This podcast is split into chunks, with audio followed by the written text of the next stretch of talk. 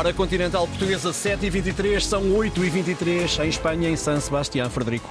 Avançamos os relógios uma hora, vamos para a Espanha, ao encontro do repórter Paulo Sérgio, que está na cidade de San Sebastián, para mais logo nos trazer o relato do jogo entre o Benfica e a Real Sociedade. Mas, Paulo, falamos de outro assunto a marcar a atualidade, a crise política em Portugal, que está a ser bastante destacada aí na imprensa espanhola é manchete em todos os jornais espanhóis que tive a oportunidade de ver. E tive a oportunidade de ver praticamente as capas de todos os jornais, desde o El Mundo, La Vanguardia de Barcelona, o La Razón, Voz da Galiza, o El Periódico da Catalunha, claro, o mais importante diário espanhol é El País, o Diário de Sevilha todos têm como destaque na primeira página António Costa.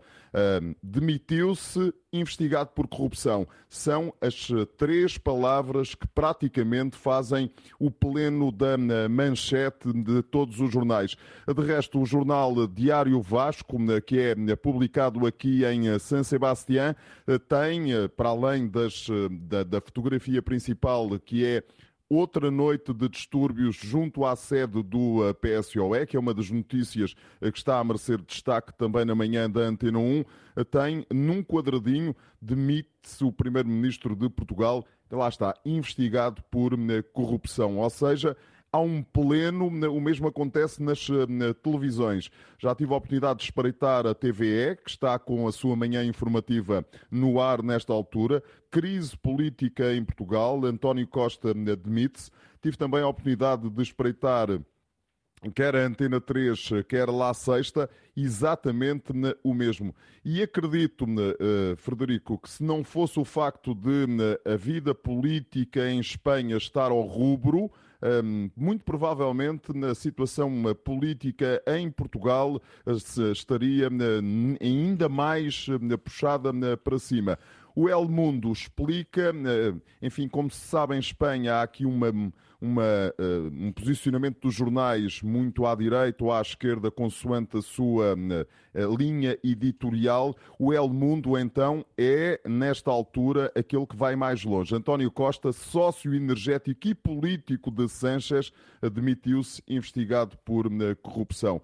Relega praticamente tudo aquilo que é a atualidade internacional, e estamos a falar de guerra na Ucrânia, de guerra no Médio Oriente, para uma terceira linha, digamos assim. Temos, por coincidência, Paulo, dois governos socialistas na Península Ibérica a enfrentar uma situação de crise. Quanto ao futebol, hoje o jogo é decisivo para as contas do Benfica na Liga dos Campeões. É, mas também é decisivo para as contas da Real Sociedade. Resto, o Diário eh, Basco diz que a Real pode passar, eh, pode selar a presença nos oitavos de eh, final se vencer a equipa do Benfica. Os bascos têm três jogos para fazer três pontos e conseguir a passagem aos oitavos de final da Liga dos Campeões. Mas ontem, na conferência de imprensa, o técnico da formação de San Sebastián disse por várias vezes que a ideia é fechar. É verdade que vão sentir dificuldades, que o Benfica vai ser totalmente diferente daquele que se apresentou no Estádio da Luz, mas a ideia é fechar já hoje o apuramento para os oitavos de final. E, portanto, fechando já hoje é ganhar o jogo. É verdade que a equipa da Real Sociedade vem de uma exibição fantástica no passado sábado, frente à equipa do Barcelona, mas depois sofreu um gol nos 90 aos 90 mais 4 minutos. E, portanto, a ideia do Benfica é exatamente contrariar isto. Para o jogo de hoje, o Benfica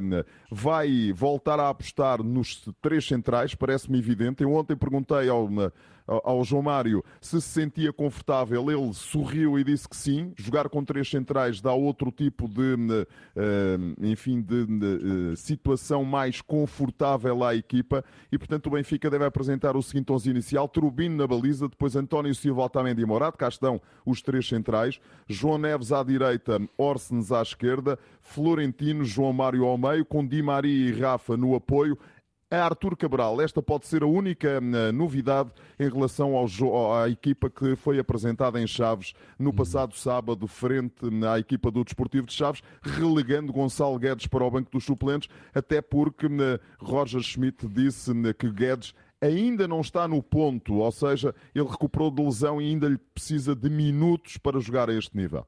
Obrigado, Paulo Sérgio, por essa descrição feita a partir da cidade espanhola, onde o Benfica entra em campo mais logo às 5h45 da tarde, hora de Lisboa, mais uma hora em San Sebastián. Indicação de 10 graus, máxima de 18.